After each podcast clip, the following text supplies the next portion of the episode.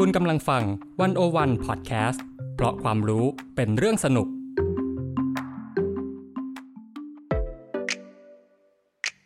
101 In Focus เจาะไฮไลท์เด่น เศรษฐกิจสังคมการเมืองทั้งไทยและเทศโดยกองบรรณาธิการ The101.world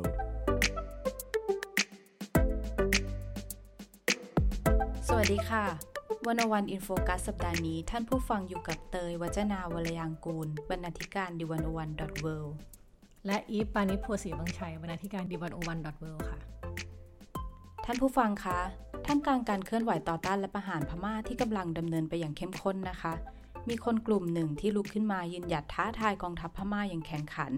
นั่นก็คือบรรดากลุ่มชาติพันธุ์ ซึ่งก็ถูกจับตานะคะว่าอาจจะเป็นหนึ่งในตัวละครสำคัญที่จะชี้อนาคตพม่าบนรอยต่อสำคัญอีกครั้งของประวัติศาสตร์ ที่ฝากฝั่งตะวันออกของพม่าใกล้กับแนวชายแดนไทยนะคะ กลุ่มชาติพันธุ์กะเหรี่ยงก็เป็นอีกกลุ่มหนึ่งที่เคลื่อนไหวต้านและประหารอย่างสุดตัว สถานการณ์ทวีความดุเดือดจนยกระดับไปสู่การเผชิญหน้าสู้รบกับทหารพม่า จนนำไปสู่คลื่นผู้อพยพชาวกะเหรี่ยงและลอกใหม่ เข้ามาสู่แผ่นดินไทยทำให้เรื่องราวของชาติพันธุ์กะเหรี่ยง เป็นที่สนใจอีกครั้งในสังคมไทยวันวันอินโฟกัสสัปดาห์นี้นะคะ ก็เลยจะมาชวนกันคุยถึงเรื่องผู้ลี้ภัยที่ชายแดนพม่านะคะ ดยจะมองผ่านบทความในวันวันสองชิ้น คือบทสัมภาษณ์ชื่อ ผ่าความคิดชาติพันธุ์กะเหรี่ยง กลางไฟขัดแย้ง และประหารและการลีภัย กับจิราพรเหล่าเจริญวงศ์โดยคุณวงพันธ์อมรินเทวานะคะ และอีกชิ้นหนึ่งก็คือสารคดีชื่อ เส้นสมมุติสารวิน ชายแดนชีวิตผู้ลี้ภัยกะเหรี่ยง โดยอีปานิชโพสีวังชัยนะคะ ซึ่งอีฟเนี่ยก็เป็นคนที่ไปลงพื้นที่แล้วก็เขียนสารคดีชิ้นนี้ อีฟก็จะมาเล่าให้ฟังนะคะ ค่ะ ค่ะ อีฟคะจากการลงพื้นที่ที่บ้านแม่สามแลบอำเภอศพเมยจังหวัดแม่ฮ่องสอนเนี่ย ซึ่งก็มีผู้ลี้ภัยที่ข้ามแม่น้ำเข้ามาในฝั่งไทยนะคะ จากที่ไปลงพื้นที่มาเนี่ยสภาพพื้นที่นั้นมันเป็นยังไง อย่างในชุมชนที่เขาอยู่กันอยู่เดิมอยู่แล้วเนี่ย มีคนชาติพันธุ์อะไรบ้างคะค่ะก็ก่อนที่จะเล่าให้ฟังเนาะก็อยากจะแบบอัปเดตข่าวก่อนนิดนึงคือ คือตอนที่ไปเนี่ยเหตุการณ์มันยัง คือมันก็มีการยิงกันมีอะไร แต่ว่ายังไม่ดุเดือด แต่ว่าเมื่อข่าวเมื่อเช้านี้ก็คือวันวันอังคาร วันอังคารที่ 27 เมษายนนะคะ ก็คือมีข่าวว่ามีการยิงค่ายทหารพม่าที่ฝั่งตรงข้าม บ้านแม่สุกเมยพอดีเนาะก็เลยก็เลยเดี๋ยวจะค่อย ๆ เล่าไปแล้วกันว่าสถานการณ์เป็นยังไง แล้วมาถึงตอนเนี้ย มันรุนแรงขึ้นยังไงบ้างนะคะ อย่างที่บ้านบ้านศพบ้านแม่สามแลบเนี่ย มันจะอยู่ริมแม่น้ำสารวินเลยเนาะคือมองไปฝั่งตรงข้ามก็คือเป็นเป็นรัฐกะเหรี่ยงเลยนะคะ แล้วชุมชนนั้นเนี่ยเอาจริง ๆ ส่วนมากก็คือเป็นเป็นผู้อพยพแหละ ก็จะมีทั้งกะเหรี่ยงไทยใหญ่ แล้วก็เป็นคนเป็นชาวมุสลิมนะคะ ที่ก็มาจากพม่าเหมือนกัน ทีนี้เนี่ยมันก็จะมีตั้งแต่อยู่ตั้งแต่ 30 ปีที่แล้วและหรือบางทีคนก็เพิ่งมาเมื่อ 3 ปีที่แล้ว แล้วก็ก็จะอยู่ผสมผสานกันเลยค่ะ มีทั้งโบสถ์ทั้งวัดทั้งมัสยิด อยู่ด้วยกันเลยบ้านเขานี่สลับกันหลังหนึ่งเป็นกะเหลี่ยงหลังหนึ่งเป็นคนมุสลิมหลังหนึ่งเป็นไทยใหญ่เลยนะ คือไม่ได้แยกตัวขาดกันชัดเจนค่ะก็คือเป็นผู้อพยพจากภัยการสู้รบจากแล้วก็ข้ามชายแดนมาเมื่อหลายสิบปีที่แล้ว ซึ่งคนในชุมชนส่วนใหญ่ก็คือเป็นผู้ลี้ภัยผู้อพยพอยู่แล้วใช่ไหมคะ แต่ว่าก็จะมีหลายชาติพันธุ์ ไม่ใช่แค่ชาวกะเหรี่ยง ค่ะ ใช่ค่ะ แต่ตอนนี้ถ้าเป็นพูดถึงผู้อพยพที่กำลังเข้ามาตอนนี้นี่คือส่วนใหญ่เป็นคนกะเหลี่ยงใช่ไหมคะใช่ค่ะ เป็นคนกะเหลี่ยง คือเราเราต้องแยกอย่างนี้ก่อนคือ ตอนนี้มันมีชุมชนที่เซตตัวแล้ว หมายความว่าอยู่เป็นบ้านมีการปลูกผัก อยู่กันแบบค้าขายอะไรแล้วที่อยู่กันมาหลายหลายสิบปี แต่ทีเนี้ยผู้ลี้ภัยที่ที่เป็นประเด็นอยู่ตอนเนี้ยคือหนีแบบข้ามแม่น้ำมาหอบถุงมาถุงเดียวอะไรแบบนั้นกันเลย คือยังไม่ได้มีการเซตแล้วเขาไม่ได้คิดว่าจะมาอยู่ที่นี่นะคะ ผู้ลี้ภัยที่เราพูดถึงที่ก็คือว่ากองทัพพม่าเนี่ยเขาลบกับเคนยูใช่ไหม แต่เวลาลบกันเนี่ยเขาทิ้งระเบิดลงมาในหมู่บ้านทำให้ชาวบ้านไม่สามารถอยู่ในบ้านตัวเองได้ เขาก็เลยไม่รู้จะไปทางไหน ทางที่หนีมาง่ายที่สุดก็คือข้ามแม่น้ำสารวินมา ซึ่งจริงมันนิดเดียวนะคะ ข้ามมาปุ๊บพอมันมาอยู่เป็นฝั่งไทยแล้วเนี่ยมันก็อาจจะดูแบบปลอดภัยขึ้น เขาก็เชื่อว่าโอเคทหารพม่าอาจจะไม่กล้ายิงเข้ามาแบบเนี้ย พอเขาหนีมาเนี่ย เขาก็จะอยู่ตลอดแนวริมแม่น้ำสารวินริมแม่น้ำคือริมแม่น้ำจริง ๆ คือไม่ได้สร้างที่อยู่อาศัยอะไรเป็นเพิงผ้าใบกัน อันนี้คือผู้ลี้ภัยที่เป็นประเด็นอยู่ แต่ว่าอย่างในชุมชนบ้านแม่สามแลบเนี่ยที่บอกว่าบางคนหนีมา 30 ปี บางคนได้บัตรหมายเลขศูนย์แล้วอะไรเงี้ยนะคะ มันก็มันก็จะต่างกันอยู่ในผู้ลี้ภัยสองสองละลอกก็ที่มาคือละคนทางกลุ่มใหม่ที่เข้ามาเนี่ยก็ยังส่วนใหญ่ยังอยู่กันริมแม่น้ำใช่สาเหตุค่ะใหญ่ที่เขายังไม่สามารถ move ได้เนี่ยคือเพราะว่ารัฐไทยเขาจำกัดพื้นที่ให้อยู่แค่นั้นด้วยหรือเปล่าคะใช่ค่ะรัฐไทยไม่ใช่แค่จำกัดพื้นที่นะรัฐไทยพยายามบอกให้เขากลับไปด้วยนะคะ พยายามบอกให้เขากลับไปแต่ว่า ในสถานการณ์ที่เป็นจริงแล้วเนี่ย คือเสียงปืนดังทุกคืนเนาะเสียงระเบิดดังทุกคืนเนี่ยกลับไปก็คือไม่ได้อะบางทีบ้านโดนเผาไปแล้วด้วยซ้ำไม่รู้จะกลับไปอยู่ตรงไหนด้วยซ้ำอะค่ะตอนเนี้ยแล้วที่จากอ่านสารคดีเนี่ยก็เห็นภาพว่า พอเรายืนอยู่ริมฝั่งแม่น้ำทางฝั่งไทย แล้วมองไปฝั่งตรงข้ามเราก็จะเห็นเป็นที่ตั้งของกองทัพพม่าตั้งอยู่ใช่ไหมคะ มันมันอันตรายแค่ไหนแล้วเขาอยู่ร่วมกันยังไงคะถ้ามันใกล้กันขนาดนั้นค่ะต้องพูดให้เห็นภาพนิดนึงเนาะคือฝั่งนั้นเนี่ยเขาเป็นภูเขาเป็นป่าเป็นเยอะมากเป็นเป็นเรียกได้ว่าเป็นชุมชนเล็ก ๆ ที่ตั้งอยู่ในป่า แต่ว่าอย่างที่บอกว่าค่ายของพม่าเนี่ยมันไม่ได้ใหญ่มากนะคะ คือเขาตั้งเป็นระยะเป็นระยะ แต่ว่าอย่างที่เราไปเนี่ย ที่ตรงนั้นคือจุดชมวิวสารวิน ซึ่งตรงข้ามกับบ้านแม่สามแลบตรงนั้นเนี่ยเป็นท่าน้ำที่เป็นจุดผ่อนปลนหมายความว่าชาวบ้านเขาจะข้ามไปมาหาสู่กันตรงนั้นมันก็เลยจะแบบมันก็ดูเป็นชุมชนมีตลาดมีการค้าขายอะไรกันอยู่ ค่ายทหารพม่าที่อยู่ตรงข้ามทหารพรานเนี่ยก็จะอยู่เป็นกระท่อมเล็กๆสามสี่หลังนะคะ เขาก็อยู่กันแบบ เหมือนไข่แดงอะ่ะ ก็คือหายไม่วาใช่ค่ายใหญ่ทำอะไรมากไม่ได้ใช่อยู่ไม่แล้วใช่ค่ายใหญ่เขาก็ทหารก็อยู่ไม่กี่คนตอนเย็นก็ตกตอนตกเย็นมาก็มาเล่นแม่น้ำสารวิน มีหมาสามสี่ตัวเล่นกันอะไรเงี้ยเขาก็อยู่กันคล้ายๆกับพพยายามทานพลังกันอยู่ ก่อนหน้านี้คือยังยังไม่มีอะไร อยู่ท่ามกลางรัฐกะเหรี่ยงนั่นแหละ แต่ว่าอย่างที่บอกไปต้นรายการว่าล่าสุดเนี่ย มีข่าวว่า KNU เข้าไปบุก ฐการโจมตีโจมตีฐานตรงนั้นแล้วนะคะ ก็ระเบิดถ้าดูจากภาพนี่ก็คือว่าไฟไหม้แทบจะทั้งค่ายเลยค่ะ แล้วจากที่ตอนอีฟลงไปเนี่ย อีฟมองเห็นปัญหาอะไรบ้างว่า พอผู้ลี้ภัยเขาข้ามเข้ามาอยู่ที่ฝั่งไทย แต่ว่าก็ต้องอยู่กันตามริมแม่น้ำเขามีปัญหาอะไรหลัก ๆ ที่มันน่าจะควรแก้ไขอะค่ะ อย่างแรกเลยเวลาเขาหนีมาเนี่ย บางคนหนีมาตอนกำลังหุงข้าวด้วยซ้ำมันไม่ได้มันไม่ได้เป็นการหนีมาแบบเตรียมตัวเขาไม่ได้เตรียมตัวเนอะใช่ไม่มีขใช่องค่ะอะไรเท่าไหร่เขาไม่ได้มีของแล้วแล้วส่วนมากคนที่หนีมาก็จะเป็นคนผู้สูงอายุนะคะ แล้วก็เด็ก เพราะว่าบางทีผู้ชายเขาก็จะต้องแบบอยู่เพื่อสู้รบกับกับทหารพม่าอะไรอย่างนี้เนาะพอเขาหนีมาเนี่ย อันนี้ฟังจากปากคำของของพี่คนขับเรือชาวกะเหรี่ยงที่เขาได้เข้าไปเห็นข้างในนะคะ ต้องบอกก่อนว่า ที่ไม่ได้ไปเห็นเอง เพราะว่าทหารทหารพรานของไทยเนี่ยเขากันไม่ให้เข้าไปเลยเออทั้งนั้นที่ตอนนั้นเป็นเขตแดนไทยนะ แต่ก็กันไม่มีสิทธิ์ให้เข้าเลยค่ะ แต่ว่าตอนนั้นผู้อพยพที่หนีมาเนี่ย พอไม่ได้เตรียมตัวที่จะหนีมาใช่ไหมเขาก็มีของไม่เท่าไหร่เสบียงก็มีน้อย แล้วทีนี้พอเขาอยู่เขาต้องอยู่เป็นเดือนนะเพราะว่ามันกลับไปไม่ได้ใช่ไหมบางคนเนี่ยท้องแก่ข้ามมาก็มาคลอดที่ฝั่งไทยก็มีนะคะ ก็ต้องทำคลอดกันเอง แล้วอากาศมันร้อนคือผ้าใบมันกั้นเนี่ยอากาศมันร้อนน้ำดื่มสะอาดก็ไม่มีเขาต้องตักน้ำต้มกินกันเองอะไรเงี้ยเนื้อสัตว์ไม่มี สิ่งที่เขากินได้ก็คือข้าวต้ม คือเอาข้าวสารมาเนี่ยต้มกับน้ำแล้วสิ่งที่เขาแบบที่ทำให้รู้สึกดีขึ้นหน่อยก็คือเกลือ เอาเกลือเข้าไปใส่กับข้าวให้มันมีรสชาติขึ้นมาหน่อยอะไรเงี้ยสถานการณ์ก็คือว่าไม่มีเสบียง ไม่มียารักษาโรคนะคะ แล้วบางทีอยู่แบบนั้นเนี่ย ด้วยอากาศร้อนด้วยด้วยสุขอนามัยด้วยเขาก็ท้องเสียอะไรกัน แล้วจำนวนคนเนี่ยถ้าประเมินนะคะ ประมาณอยู่ที่ 2,500 คน แต่เขาไม่ได้อยู่กันแบบกระจุกอยู่ที่เดียวนะกระจายกระจายกันอยู่ตามลายทางแม่น้ำอะคือมันมันหนีกันคือเขาหนีกันแบบธรรมชาติมากๆข้ามมาตรงไหนได้ก็ใช่มาอยู่ค่ะตรงนั้นเลย ใช่ก็คือเป็นเป็นแบบนั้นอะสถานการณ์ก็คือเป็นแบบนั้นทีนี้ ก็ดูเหมือนว่า ทางการไทยหรือทหารไทยเนี่ยจะพยายามบีบ พยายามจะขอให้เขากลับไปเนาะแต่มันก็ยากเพราะตอนนั้นก็สู้รบกันอยู่กลับไปก็กลับไปก็ตายอะในความหมายนั้นนะคะ แล้วสำหรับเจ้าหน้าที่รัฐไทยเนี่ยที่พยายามเข้าไปควบคุม คือในความหมายว่าไม่ให้เขาออกจากพื้นที่ หรือว่าพยายามจะผลักดันกลับเขามีระบบในการดูแลอะไรบ้างไหมอืม คือระบบในการดูแลที่ชัดเจนก็คือไม่มีค่ะ เพราะว่ามัน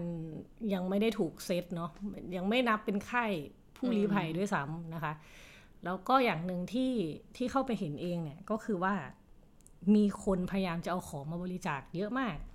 ตรงด่านทหารพรานที่เป็นพื้นที่สุดท้ายที่เขาอนุญาตให้คนเข้าไปได้นะคะ แต่ว่าปัญหาก็คือว่าเขาไม่ให้เข้าไปเออเขาพูดชัดเจนว่ามีคำสั่งมาว่า ไม่ให้มีของเอาลงมาไว้ในพื้นที่ ถ้าเกิดว่าจะเอาของไปบริจาคให้ผู้อพยพได้เนี่ย ต้องไปทำเรื่องที่อำเภอ เดี๋ยวเล่าให้ฟังอย่างนี้เผื่อเผื่อนึกภาพไม่ออกก็คือว่า ที่อำเภอแม่สามแลบเนี่ยมันมันขึ้นไปสูงมากเนาะเดินทางคดเคี้ยวไป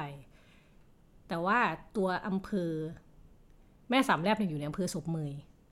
แต่ว่าตัวอำเภอที่แบบคล้ายๆกับว่าใหญ่กว่าคืออำเภอแม่เสลียง ซึ่งห่างไปประมาณหนึ่งชั่วโมง ทีนี้เนี่ยเวลาคนเอาของมาบริจาคเขาก็ขับมาจากกรุงเทพเลยนะ เป็นอย่างอย่างยกตัวอย่างกลุ่มคนพม่าที่เขาทำงานอยู่พระรามสองเนี่ยเขาก็รวมกลุ่มกันเพื่อที่จะเอาของมาบริจาค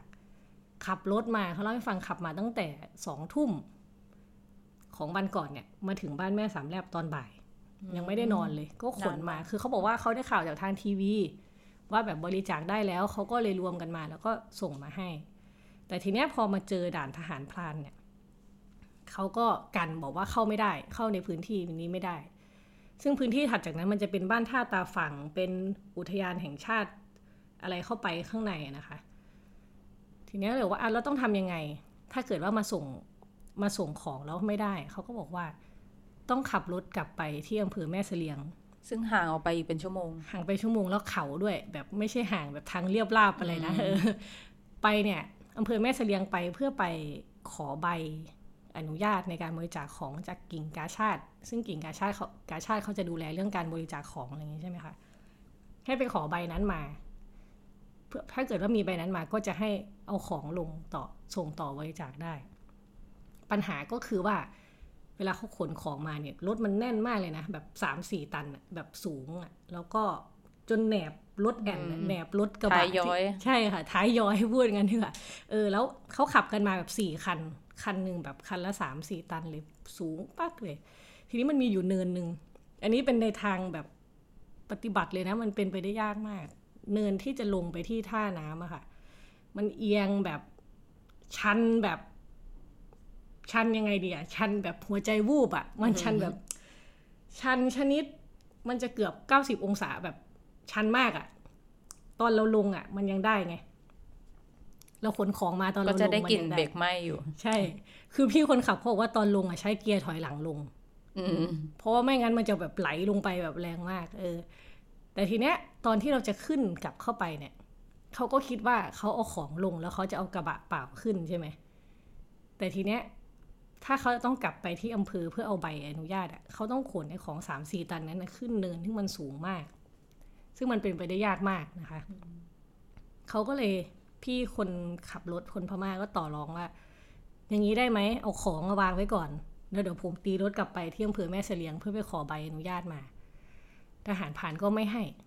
บอกว่า เขาไม่ให้มีของในพื้นที่เลย เออ ซึ่งเราก็แบบ เออ มันเป็นยังไง มันเออมันเป็นอาวุธหรือเปล่า เออ คือก็แบบก็มีแค่มาม่าข้าวสารอาหารแห้งผ้าห่มอะไรแบบเนี้ย คนก็แบบว่า เออ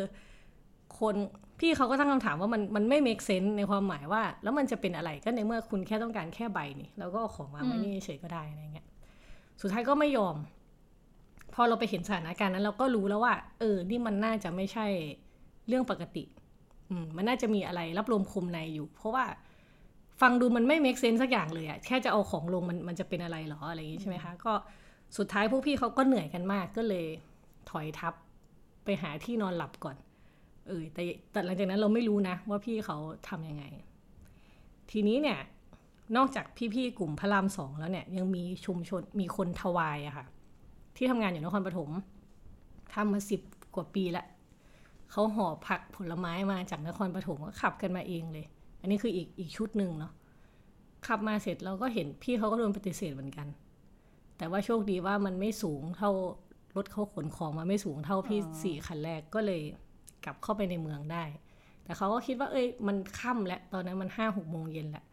ก็เลยคิดว่าเดี๋ยววันรุ่งขึ้นค่อยไปทำเรื่องแล้วกัน ทีนี้ก็เลยได้มีโอกาสตามตามพี่ชาวทวายเนี่ยไปดูว่าในการขอใบอนุญาตบริจาคของจากจากกิ่งกาชาติเนี่ยมันเป็นยังไงค่ะอะแล้วสรุปแล้วเขาสามารถทำเรื่องบริจาคได้สำเร็จไหมอย่างนี้เล่าให้ฟังมันมีความแบบ มันมีความซับซ้อนทางระบบราชการไทยค่ะ พอพอไปที่อำเภอแม่เสลียงใช่ไหมตอนเช้าไปถึงก็ไปที่กิ่งกาชาติเลย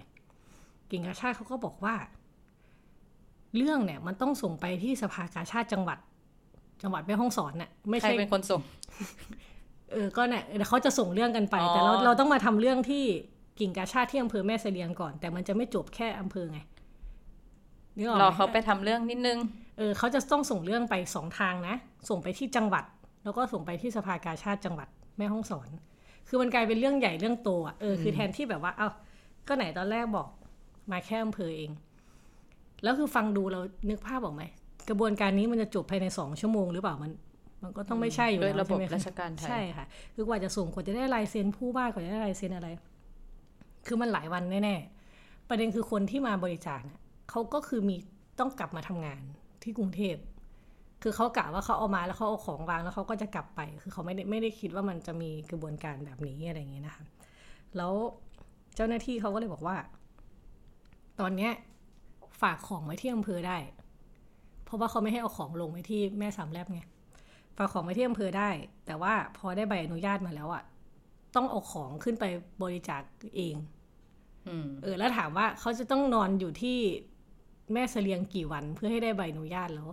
แล้วเอาของไปบริจาคที่แม่สามแลบอืมเออ แล้ว แล้ววันที่เราไปอะค่ะ ยังไม่มีใครได้ใบอนุญาตเลย สักคนเออยากเย็นมากเออก็เลยแบบอ้าวแล้วนี่มันมันเป็นจริงยังไงนะคะ ก็เลยมีโอกาสคุยกับนายอำเภอแม่เสลียง ว่าอะไรคือสาเหตุที่ทำให้ระบบมันยุ่งยากขนาดนี้ เขาก็ใช้คำว่า มันคือ เรื่องทางความมั่นคงอะ ใช่ ทางรัฐไทยเขาก็คงไม่อยากให้โดนมองว่า เราให้ความช่วยเหลือผู้ที่กองทัพพม่ากำลังเป็นศัตรูอยู่ค่ะอันอันนั้นคือเราเราก็ไม่แน่ใจนะว่าทางเดารัฐไทยเดาคิดอย่างนั้นจริง ๆ หรือเปล่า แต่ว่าถ้าดูจากเหตุการณ์ที่เกิดขึ้นแล้วก็จากจากคำพูดของของเจ้าหน้าที่รัฐเนี่ยเราก็จะเห็นว่าโอเคมันมีคำสั่งมาว่า เรื่องเนี้ยไม่จะไม่ปล่อยให้ทำง่าย ๆ การบริจาคของมันจะไม่เกิดขึ้นง่าย ๆ เออเขาบอกเหตุผลเรื่องความมั่นคงเขาบอกว่าถ้า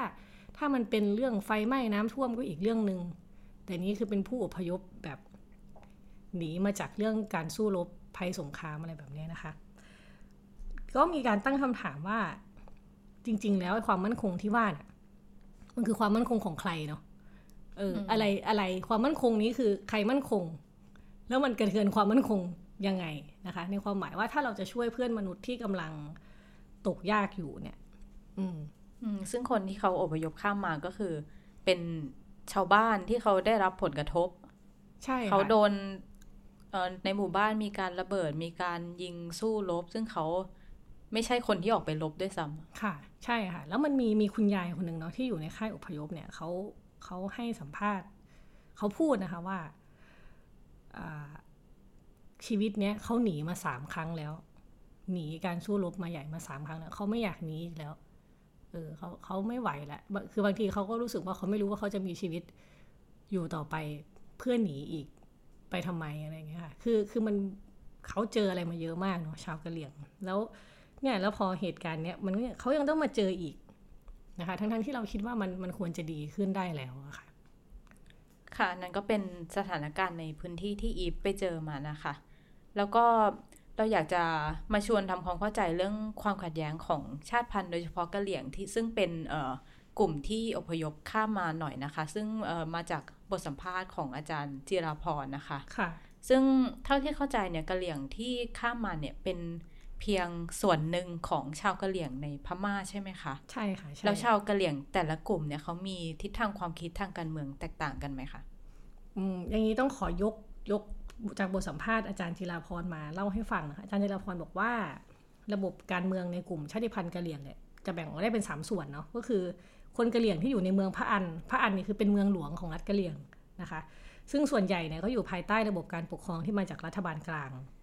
นะคะ ก็คือมีตัวแทนที่ถูกเลือกมาจากคนในรัฐกะเหรี่ยง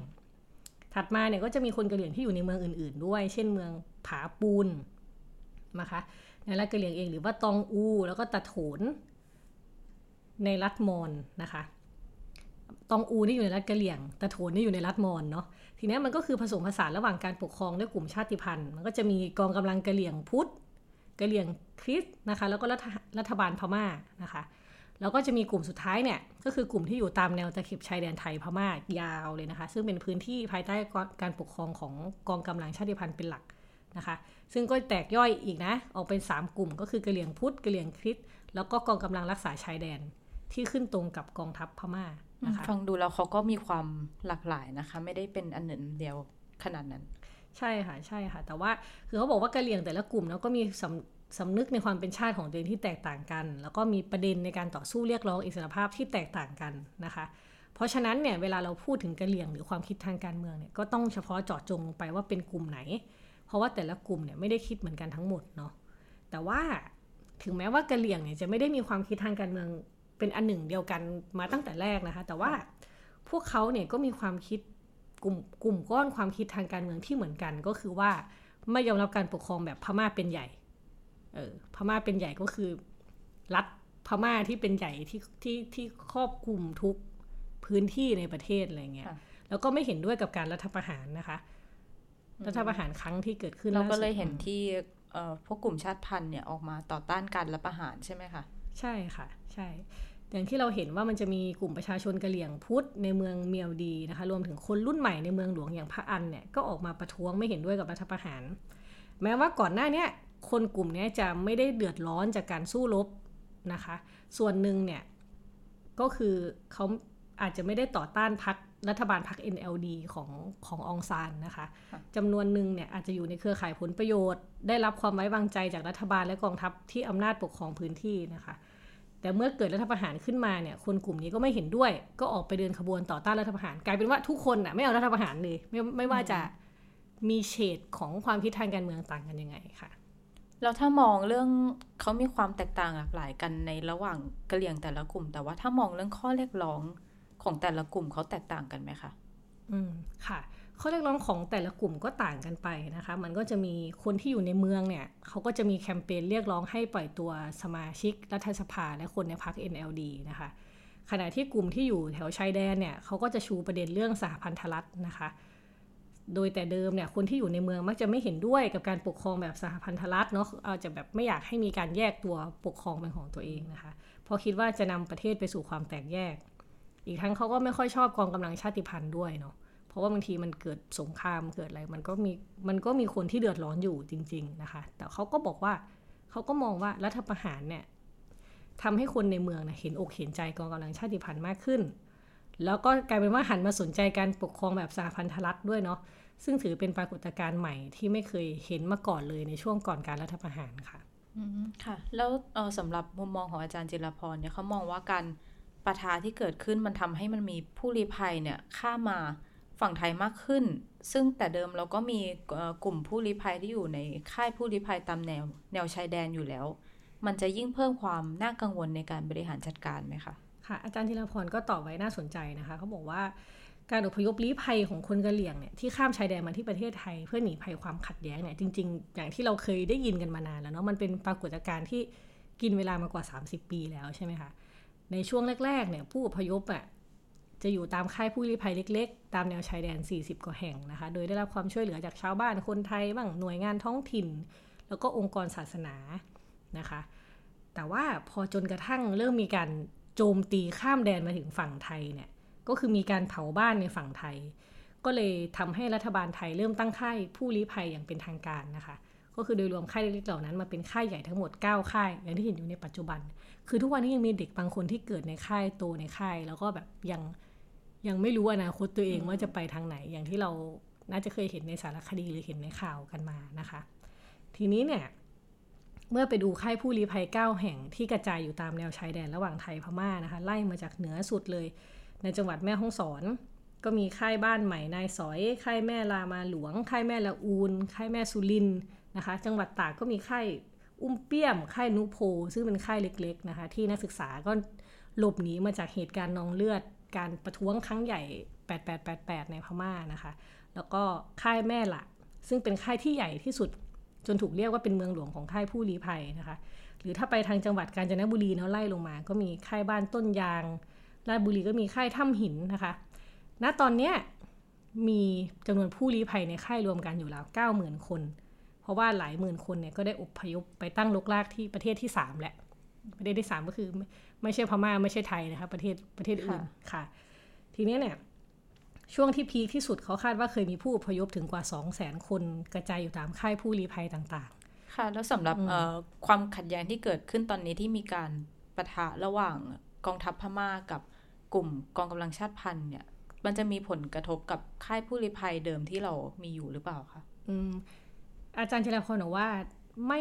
อาจจะไม่มีผลกระทบมากนักนะคะ เพราะว่ามันไม่มีการโจมตีข้ามพรมแดนมาถึงฝั่งไทย แต่ว่าตอนนี้ไม่แน่แล้วนะ ไม่แน่ว่า เริ่มใกล้เข้ามาแล้ว เริ่มใกล้เข้ามาแล้ว เพราะว่ามันมีข่าวว่า ตอนนี้ทหารพม่ายิงเรือที่ล่องแม่น้ำสาวสารวิน ที่เขาบอกว่าจะเรียกซื้อของ ใช่ จะเรียกซื้อของจริงก็มีการยิงมีอะไรแล้วคือแล้วมีการบังคับให้ติดธงติดอะไร เพื่อบอกว่าเป็นเป็นเรือของใครอะไรเงี้ย อันเนี้ยเราก็เราก็ไม่แน่ใจแล้วแต่ว่า มันอาจจะก็อาจจะไม่ได้กระทบค่ายเดิมหรอก แต่ถามว่ามันก็จะกระทบคนที่อพยพมาละลอกล่าสุดเนี่ยค่ะ แต่ทีนี้โอเค ย้อนกลับมาเนาะผู้ลี้ภัยที่อยู่แต่เดิมเก้าค่ายเนี่ยเขาก็อาจจะกังวลถึงญาติพี่น้องตัวเอง ที่ยังอยู่ในฝั่งพม่า แล้วก็ยังไม่สามารถติดต่อกันได้นะคะ เพราะว่าต่างคนก็ต่างหลบหนีกระจัดกระจายกันไปเนาะจนไม่รู้ว่าใครอยู่ตรงไหนบ้างนะคะ ค่ะตอนนี้นะคะหลายคนก็ตั้งคำถามถึงสถานการณ์ปัจจุบันนะคะ ว่าจะทำให้ประเทศไทยเนี่ยต้องรับผู้อพยพจากฝั่งพม่ามาอยู่อาศัยเพิ่มจากเดิมอีกหรือเปล่าคะค่ะ อาจารย์เจรพรก็บอกนะคะ ว่าจริง ๆ ส่วนตัวคิดว่าอาจจะไม่เป็นเช่นนั้นนะคะ เพราะว่าถ้าการสู้รบนั้นหยุดลงจริง ๆ อย่างที่กองทัพพม่าเคยประกาศไว้ว่าจะมีหยุดยิงฝ่ายเดียวเนาะถ้าฐานพม่าทำได้จริง ก็อาจจะไม่ต้องรับเพิ่มแล้ว แต่ความเป็นจริงนะคะ แต่ถ้าหากไม่เป็นแบบนั้น ซึ่งเราก็เห็นแล้วว่ามันไม่เป็นแบบนั้นนะคะ การสู้รบก็จะทวีความรุนแรงเพิ่มขึ้น จนอาจจะมีกลุ่มผู้อพยพกลุ่มใหม่เข้ามาค่ะ ทีนี้เนี่ยอาจารย์จิราพรก็พูดนะบอกว่าในความเป็นจริงผู้อพยพกลุ่มนี้ไม่ได้อยากข้ามมาอยู่ฝั่งไทยหรอก เพราะว่าเขายังมีที่ดินทำกินที่บ้านตัวเองที่ฝั่งพม่า ซึ่งนี่คือคือจริงเลยนะคะ จากจากที่ได้ไปเห็นมาก็คือว่าเขาไม่ได้จะอยากมาอยู่เลย เขาไม่ได้ใครจะอยากใช่ไปอยู่ข้ามประเทศมามีของติดตัวมาไม่กี่ชิ้นนะใช่ค่ะคือ คืออย่างที่บอกว่าบางคนคือหุงข้าวอยู่ด้วยซ้ำคือเขาก็ใช้ชีวิตของเขาอยู่แต่มันต้องหนีอะเขาก็ไม่ได้คิดว่าเป็นการย้ายถาวรเหมือนกัน ใช่ค่ะ ทีนี้เนี่ย พอมันเป็นแบบนี้เนี่ย มันไม่ได้มีใครอยากย้ายมาหรอก แต่ว่า ถ้าเกิดถึงที่สุดแล้วเนาะมันจะต้องต้องอยู่นานอะ่ะ คนกะเหลี่ยงที่มาใหม่เนี่ยก็สามารถเข้าไปอาศัยอยู่ตามค่ายผู้ลี้ภัยในไทยได้นะคะ โดยอาศัยเครือข่ายเครือญาติที่มีอยู่เดิมเนาะ เออเช่น ถ้ามีผู้ลี้ภัยในค่ายอพยพไปยังประเทศที่สามแล้วมีบ้านว่างอะไรเงี้ยผู้ลี้ภัยคนอื่นก็สามารถใช้บ้านต่อ แล้วก็พาญาติตัวเองเข้าไปอยู่ในค่ายได้นะคะ ดังนั้นเนี่ยคนกะเหลี่ยงเอาจริง ๆ แล้วเขาก็สามารถข้ามมาอยู่ในค่ายผู้ลี้ภัยในไทยได้ไม่ยากมากนักนะคะ จริง ๆ อาจจะไม่จำเป็นต้องรอให้เกิดสถานการณ์สู้รบก็ได้ อืมแต่พอเป็นแบบนี้มันยิ่งทำให้เห็นชัดว่าผู้อพยพละลอกล่าสุดเนี่ยเขา เขาไม่ใช่คนที่อยากมาอยู่แต่แรก ถ้าเขามาเขามาตั้งนานแล้วอืมเออ มาตั้งแต่ที่มันมีค่ายในรอบแรกไปแล้วนะคะ เออ ดังนั้นก็คือนั่นแหละ คนกลุ่มนี้เขาก็ต้องการลี้ภัยแค่ชั่วคราวเท่านั้น สงครามสงบลงเขาก็กลับไปทำไร่ทำนาของเขาเหมือนเดิม ค่ะอืมฟังดูแล้วก็ต้องดูตามสถานการณ์นะคะ ถ้ามันยังไม่สงบเขาก็คงกลับไปไม่ได้ ใช่ค่ะ แล้วเวลาคนไทยส่วนใหญ่เนี่ย เวลา มองเรื่องผู้ลี้ภัยเขาจะมองว่า โอ้ยคนพวกนี้เข้ามาเป็นภาระหรือเปล่า ตามข้อเท็จจริงเนี่ยคือรัฐบาลไทยได้เข้าไปดูแลผู้ลี้ภัยที่อยู่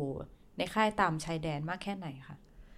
คือจริง ๆ แล้วเนี่ยตามค่ายผู้ลี้ภัยตามแนวชายแดนนะคะมันเขาจะได้รับการช่วยเหลือจากองค์กรมนุษยธรรมระหว่างประเทศทั้งนั้นนะคะเงินเงินส่วนใหญ่เนี่ยก็มาจากเงินบริจาคของประชากรบนบนโลกใบนี้เนาะไม่ใช่แค่จากเงินของคนไทยนะคะ ทีนี้เนี่ยในค่ายผู้ลี้ภัยมันก็มีการจัดการกันโดยคณะคณะกรรมการปกครองค่ายนะคะ ซึ่งเป็นคนกะเหรี่ยง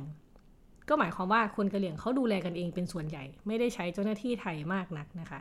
เจ้าหน้าที่ไทยเนี่ยก็ทำหน้าที่เป็นอาสาสมัคร ดูแลเรื่องความสงบเรียบร้อยแล้วก็ตรวจตาคนเข้าออกภายในค่ายนะคะ โดยที่องค์กรเอกชนและหน่วยงานระหว่างประเทศเนี่ยเข้ามาสนับสนุนบางเรื่อง เช่น อาหารน้ำโรงเรียนและระบบสาธารณสุข อันนี้พูดถึงค่ายที่เขาเซตกันอย่างอย่างอย่างเป็น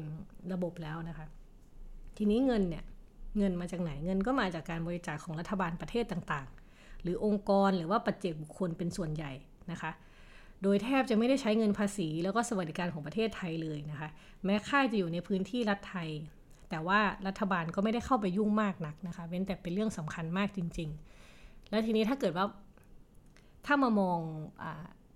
ผู้ลี้ภัยล่าสุดที่อยู่ริมแม่น้ำสารวินที่เขายังไม่ได้ตั้งถิ่นฐานถาวร ใช่ค่ะ จริง ๆ อันนี้เนี่ย เราจะเห็นชัดอย่างที่พูดว่าเขาไม่ได้อยากอยู่นาน ดังนั้นการช่วยเหลือเพื่อให้เขามีชีวิตรอดไปก่อนได้เนี่ยนะคะ ก็เป็นเรื่องที่มันทำได้ไม่ยากเย็น ถ้าไม่นับว่ามีกลุ่มกลุ่มคนที่อยากบริจาคของเยอะมากนะคะ ถ้าเราปล่อยให้ของบริจาคนั้นเข้าไปได้ก็จะช่วยยื้อชีวิตคนได้อีกจำนวนมากเลยค่ะ แต่จริง ๆ เวลาเราคิดเรื่องนี้เราต้องคิดโดยที่มองเขาเป็นมนุษย์เนาะถ้าเราคิดว่าเราไม่ช่วยเหลือแล้ว เราจะไล่ให้เขากลับไปเนี่ย มันก็คือการไล่ให้เขากลับไปสู่ความตายใช่ไหมคะ ค่ะ แล้วจากการลงพื้นที่เนี่ยอีมมองว่ามันมีมันมีเรื่องอะไรที่รัฐบาลไทยหรือคนไทยสมควรทำเป็นการเร่งด่วนเพื่อมันอาจจะทำให้เราสามารถช่วยชีวิตเพื่อนมนุษย์กลุ่มนี้ได้ หรือว่าทำให้เขามีความเป็นอยู่ที่ดีขึ้นได้ค่ะ จริงๆ เรื่องที่ง่ายมากก็คือปล่อยให้ของบริจาคได้เข้าไปถึงถึงมือถึงปากท้องของของกลุ่มผู้พยพนะคะ คือเวลาคนหิวเนี่ยห้านาทีมันก็ยาวนานเนาะเออแล้วแล้วเราก็ไม่รู้หรอกว่ากว่ากระบวนการเอกสารที่มันจะดำเนินไปไม่รู้กี่วันกี่สัปดาห์นะคะ ก็คิดว่าการให้ยาให้อาหารให้ส่งถึงพวกเขาเนี่ย คิดว่าน่าจะเป็นเรื่องที่ควรทำนะคะก็คือน่าจะเป็นเรื่องออความช่วยเหลือทางด้านมนุษยธรรม ต่อให้ไม่อยากเอางบประมาณมาลงก็ ควรจะปล่อยให้เอกชนหรือภาคประชาชนที่เขาอยากช่วยเนี่ยสามารถทำได้แล้วก็อาจจะบางเรื่องที่มันเป็นเรื่องพื้นฐานเช่น การรักษาพยาบาลใช่ไหมคะการดูแลความเป็นอยู่ ไม่ให้เขามีความเป็นอยู่ที่มันย่ำแย่เกินไปค่ะใช่ค่ะ คือเรื่องประเด็นนี้คนอาจจะกังวลว่ามันจะกระทบความมั่นคงอะไรต่างๆ หรือเปล่า แต่ว่าโดยหลักมนุษยธรรมแล้วเนี่ย ซึ่งเป็นหลักสากลที่โลกยึดถือมานะคะหรือแม้แต่กาชาติที่สร้างขึ้นมาก็เพื่อเพื่อที่จะไม่ได้ สร้างขึ้นมาเพื่อช่วยเหลือสร้างขึ้นมาเพื่อช่วยเหลือคือไม่ไม่ได้เว้นวรรคผู้ใดไม่ไม่ได้ยกเว้นใครนะคะไอสิ่งเนี้ยเราสามารถยึดเป็นหลักได้แล้วก็ทำก่อนไอเรื่องความมั่นคงหรือจะกระทบกระเทือนอะไรกันไปก็ว่าในในการประชุมว่าในการหาหรือผู้นำอะไรคุณก็ทำประเด็นนั้นไป แต่เรื่องการบริจาคคิดว่าควรจะปล่อยให้มีการบริจาคของได้ค่ะ ค่ะ และนี่ก็คือรายการวันวัน In Focus นะคะ คุณผู้ฟังสามารถอ่านผลงานที่ เกี่ยวข้องกับเรื่องนี้ได้ในเว็บไซต์ the101.world ค่ะ แล้วก็สามารถติดตามวันวัน In Focus ได้ทุกอาทิตย์นะคะ ทาง d 1 1 w o r l d เช่นกันค่ะ วันนี้นะคะ ดิฉันเตยวัจนาวรยังกูล และอีฟปานิชโพสีวังชัย ค่ะ พวกเราขอลาไปก่อนค่ะ สวัสดีค่ะ สวัสดีค่ะ